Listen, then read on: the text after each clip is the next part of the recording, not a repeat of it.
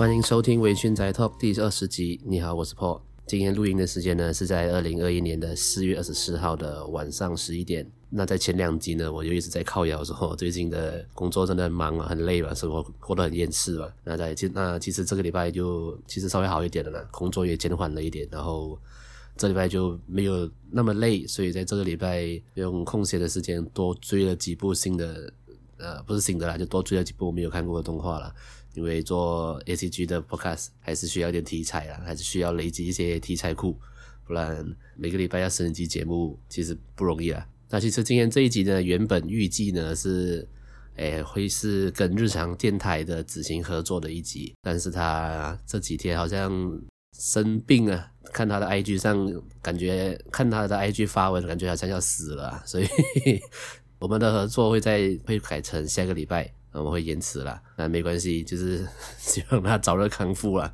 看他的 IG，感觉好像真的快死了，所以大家可以期待一下，下个礼拜会是跟日常电台的合作。那今天要跟大家聊聊作品是《乔瑟鱼虎与鱼群们》，Jose do Tora do Sakanadachi。呃，光听名字可能是不太懂，这是是这是一部什么作品了？这部是一部动画电影，最近在马来西亚上映了。我今天录音的时间应该是它上映的第三天吧。所以是很新的作品。那如果你有想去看这部电影的人，你会很介意爆雷的话，那这一集这一集 podcast 你可以先不要听，或是你看完了电影才来听。就是这一集是完全爆雷分享。那这部作品呢，是在一九八四年由天边圣子写的小说，也在二零零三年翻拍了电影，在翻拍了日本的电影。然后再过一段时间，韩国也有用同样的剧本翻拍了电影。然后就在二零二零年，也就是去年的十二月二十五号，也就是圣诞节上映了这一部由 Bones 这个动画公司制作的动画电影。那 Bones 呢，骨头社是什么公司呢？就是他们是制作《钢之炼金术师》和《我的英雄学院》还有其他这种有名作品的动画公司。所以当你听到是由 Bones 制作的作品，品质一定不会差哪里去了。那刚刚讲了这么一长串的这种听起来很厉害的介绍，就是听起来很厉害的背景。其实是这一段的背景是在我踏入电影院观看之前，是我完全不知道的 啊！我会知道，我会知道这部作品我会在马来西亚上映，单纯是因为我在看《紫罗兰永恒花园》的电影版的时候，电影播放之前的广告。这广告上面就有就有这部作品的广告。当它上映的时候，我就马上来看。我也不懂它是什么作品，我也不懂它是谁做的，它是什么背景故事，我完全不知道。那你就知道啊，我就是一个我就是宅男嘛，只要是动画电影，就是我不管，我就是要看。但是啊、但是其实在看预告预告片的时候，就是看到女主角是哎。身障人士嘛，就是脚没办法正常走路的身障人士，就是需要坐轮椅的那种。看到这个预告片的时候，我以为会像是声之形那种，有点在讲霸凌的这种事情，所以在进去看之前会，其实我还是有点害怕了。我原本以为是那种会看了会爆哭的作品啊，但是其实它不是啦。那这部作品简单来讲，它的故事呢是由女主角名为 Jose 的女主角啊，然后与啊男主角。史内奥横夫他们的在一次机缘巧合下的相遇，然后啊两个人之间就是产生的一些的化学反应，产生的一些爱情的故事。这部作品主要是在讲爱情还有梦想啦。诶，故事大纲大概是这样。那第一部分我想讲这部作品的爱情。那在这部作品里面，诶，爱情是最主要的部分。但其实我在我在看这部作品的时候，我会觉得感到有点违和感，因为呃，在这部作品里面的爱情真的表现得太梦幻了，有点不真实。就是从一开始男女主角的相遇，感觉上就是被安排好了，就是太真实的生活中是不可能会有这样子的相遇，也太莫名其妙了。然后说有中间的一切真的也太梦幻、太美好，对，所以或许呃没有 谈过恋爱的朋友。你们会很喜欢在这一部分的描写啦，但是，诶，老实说，真的看到有点抽离。在看这部电影的时候，看到爱情的部分太不真实、太梦幻了、太美好了。那哦，我看这部电影最深刻的一个桥段呢，其实是在讲意外，就人生中会发生的意外。在故事中的女主角 Jose，她是有一位照顾她的奶奶啦。故事的前段、前中段，她的奶奶就是。就是一个一直在照顾他的一个角色，然后在这部电影里面扮演一个很重要的一个地位啦。在女主角跟男主角相遇过后，他们呃之间发生了。就是互相认识啊，然后男主角带女生带女主角出去玩啊，然后去认识这个世界啊。因为女主角从小因为呃肾脏的关系，然后啊她的奶奶也过度照顾她的关系，所以导致女主角二十四岁二十四年以来都几乎没有什么出门。女主角唯一可以出门的时间呢，就只有在呃晚上。的时间，然后留他的奶奶，就是把他推轮椅，把他推出去散散步这样。那奶奶为什么会那么的照顾他？就是他认为这个世界上外面的世界都是老虎啊，都是野兽，就是不友善的人非常多。这部作品也有提到一部分，就是现实世界的人对身障的朋友真的很不友善。即使你没有故意投以异样的眼光，可是你一个小小的眼神，都会让他们觉得，可能都有可能让他们觉得自卑，然后又让他们受伤。所以你就就卓谁的奶奶就知道。这件事情，所以过度的保护他，就不让他出门。但是，呃，直到像遇到了男主角过后呢，男主角是被他的奶奶就是雇佣作为照顾他呃孙女的一个职位了，只、就是雇佣他那个奶奶就是不在家的时候，由那个男主角照顾他这样。就很单纯呐、就是在奶奶不知道的时候，他们就偷跑出去玩这样子。但其实他们偷跑出去玩，奶奶都知道了，奶奶就不管他们了，因为他也觉得这是一个很好的机会，让他的孙女可以去外面看，可以去看看外面的世界，认识新朋友这样子。然后在剧中，就是在这么美好梦幻的过程进入到中段的时候，老奶奶突然就去世了。我有看到很多人对这部作品的讲评跟感想，就是太突然了。为什么老奶奶会突然？去世，为什么剧情要这样安排？就以剧情安排来讲，有点像，有像有点刻意。就有一派人觉得这样子的安排有点刻意，但我看到的感受就是，这不就是我们真实的人生吗？也有办法预料你的亲人什么时候会走啊。所以撇开剧情安排来讲，就是老奶奶突然去世这件事情是不违和的。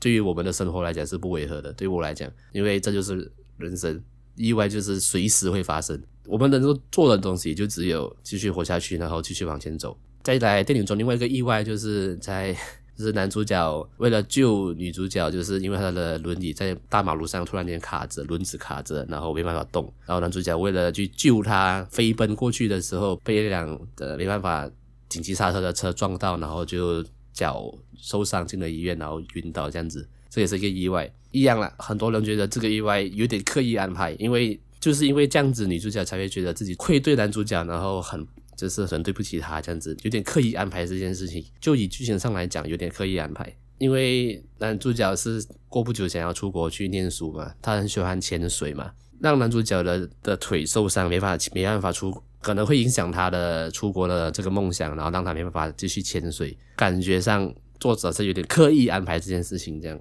所以很多人觉得，诶。有必要吗？有必要这样安这样子来安排剧情吗？剧情怎么样安排这件事我就不赘述，我就觉得这是作者的意思嘛。但是就以突然间被车撞到脚受伤这件事情，我觉得这件事情是随时可能会发生的。对于我们的人生来讲是不奇怪的。可能有些人觉得怎么可能？怎么可能这种事情会突然发生？呃，但是就我自己的人生经验跟来讲，就是人生的意外真的很多啦。我们能够做的就是。发生了意外过后，就用力的去难过，然后用力的哭，然后难过完了，哭完了，就继续玩，继续你自己的人生吧。啊，这是我看完的感想。然后我，所以我觉得很真实啊，对我来讲。但我不知道其他看过这部作品的人会不会在这两幕会突然吓到，会觉得有点违和。但是我觉得这是这就是真实的人生，意外随时会发生。那除了爱情以外，这部作品贯彻的另外一点就是梦想了。像是女主角 Jose，她从小也没办法出门，所以关在家里就培养出了呃喜欢画画的这个兴趣，跟发现她这个天分。然后男主角的梦想就是努力的打工赚钱，然后想要出国留学到墨西哥去。但是因为意外的发生，奶奶过世，让就女主角会认为，因为奶奶突然间的过世，然后让她觉得没办法再任性的去。想要靠画画来谋生，然后男主角也觉得我的脚已经废了，什么都无所谓了，我为什么要那么努力打工？然后还要这边每天努力的去学习墨西哥文、墨西哥语都没有意义啦，我脚都废了。这样，这个电影就想表达、想要传达的讯息就是，不管人生中发生了什么，就是很困难的事情、很艰苦的事情、很痛苦的事情，追逐梦想的心是不会消失的。他在剧中有一段剧情是在讲，就算你的想飞翔的翅膀断了。心中还有翅膀，你就可以飞到任何你想去的地方。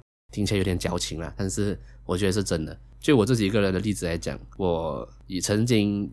呃，因为一些事情就被迫去放弃自己的梦想。我必须老实讲，在那段过渡期，可能一两年的时间是非常的痛苦，因为我觉得我人生毁了，我已经没有任何的目标了。但是那段时间熬过了，你发现你自己只能往继续往前走的时候，心中的那个翅膀还在的时候，它可以带我到任何的地方。我觉得世界还是无限大，还有很多的可能性。看完的感想就是，真的大家都辛苦了啦，就是不要放弃自己的梦想啦，不管发生任何的事情。这是我自己个人的生活的原则啦，就是遇到痛苦的事情就尽情的哭，尽情的喊，尽情的发泄，哭完痛苦完，继续的自己的人生。就是我觉得人生就是这样，随时可能发生意外，然后身边的人随时可能会走。呃，我们能做的就是用力的去想念他们，用力的哭，就然后再接下去自己的人生，就只能这样而已。那可能这样光听我讲这部作品的这部电影的内容，可能会有些人会觉得哦，很好哭啊，明明就很好哭啊，就很很揪心这样子。但是其实我蛮意外的，我原本以为这部作品是会很会让人爆哭的那种作品啊，像《紫罗兰永恒花田》这样。但是其实我看完这部作品哦，中间的确有想哭的地方，但是看完了整部电影，其实我心里就只有觉得哇，好温暖啊。有一种看到怎么讲自己的好朋友，然后经历了一些痛苦的时间，但是他最后他们好转了，这样子的那种感觉。所以我觉得这部是一部很疗愈的作品，非常的疗愈，真的是疗愈到我觉得，如果情侣吵架去看，一会马上和好的那种、那种、那种疗愈。呃，然后如果你自己一个人去看，然后你还是单身的话，你也会觉得，哎，单身也没什么不好的那种的那种疗愈感，我觉得真的很棒，真的推荐大家去看看。那最后可以算是一个小小补充，就是这部电影的角色们的日文的腔调都是用那个大阪腔，是关西腔。可能听众你原本就对日文有一些了解的人，你在这部作品可能会就听觉上会有点辛苦啦，因为我觉得关西腔真的很难听得懂，有点难懂啦。然后呢，马来西亚的。的日文动画电影上映的时候，都有一个毛病，就是它的中文字幕哦，都有可能是用英文字幕，然后用 Google Translate 翻出来的。我觉得就建议大家啦，在看这部电影的时候，你看得懂英文字幕，就马来西亚听众，你看得懂英文字幕，你去看英文的比较好。中文的字幕，如果你的日文本身可能没有那么好的话，会有点被误导它的意思啊，所以我觉得，哎，看英文字幕了。这是马来西亚的 日文电影的很多年的毛病了，就像之前的《鬼灭之刃》这样，很多人都在笑，很多人很多人都在笑嘛，就是到底在翻啥小？那个中文字幕根本就乱写啊！可是我在看《鬼灭之刃》的时候，我就发现了，你如果看英文字幕是没有错，所以他们的中文字幕是可能是不会中文的人，然后用英文去 Google Translate 翻出来的。OK，那最后呢，呃，我在上一集不是讲到我有在我的那个诶连接。就我的链接下面，我有放了一个匿名投稿的部分，然后就很奇妙的，才过了一个礼拜，我我竟然收到了一个投稿，那我在这边可以念给大家听。他说我是听了 EP 十九过来留言的，然后还说实际指令真香，他说食物方面，呃，他他是讲不是鲍鱼方面，是食物方面的，那我是不信了。然后诶，关于推荐作品的话，他想推荐我一部叫做《某科学的超电磁炮》。就是那主题的主题曲是 Only My Real Gun 的那一部，目前出到第三季的，希望在有生之年看到它完结。呃，最后他还 P 他还 PS 说最近在玩赛马娘，请问我有在玩赛马娘吗？诶，呃，首先那个某科学的超电磁炮我是有看的，可是我看了我只看到前面三集啊，那我我会把它看完了，那就谢谢你推荐这部作品。但有在玩赛马娘吗？诶，没有。有啦，我之前也玩过一阵子了，但是我有点搞不懂那个游戏，然后感觉那个游戏没有任何的技术可言呐、完全在靠赛，所以诶，可能过后会去玩玩，再继续玩玩看呢、但是因为我知道它最近很红啊，那诶有兴趣的朋友也可以去玩玩看《赛马娘》这个手机游戏。那就谢谢这位听众的投稿，然后。呃，各位如果有想跟我分享任何你想你看过的觉得很好看的作品啊，然后或者是你想你想跟我分享一些关于宅宅的一些故事，或者是你入坑 ACG 遇到的一些心酸都好啦，你可以匿名投稿你的故事给我啊，因为是匿名的，所以你如果投稿给我，我就当做是我可以在节目上分享了。那如果你只是想写给我看，然后没有要没有要我分享的，你也可以注明了，没关系。呃，就谢谢这位听众的投稿。那今天的节目就差不多到这里，我们下次见，拜,拜。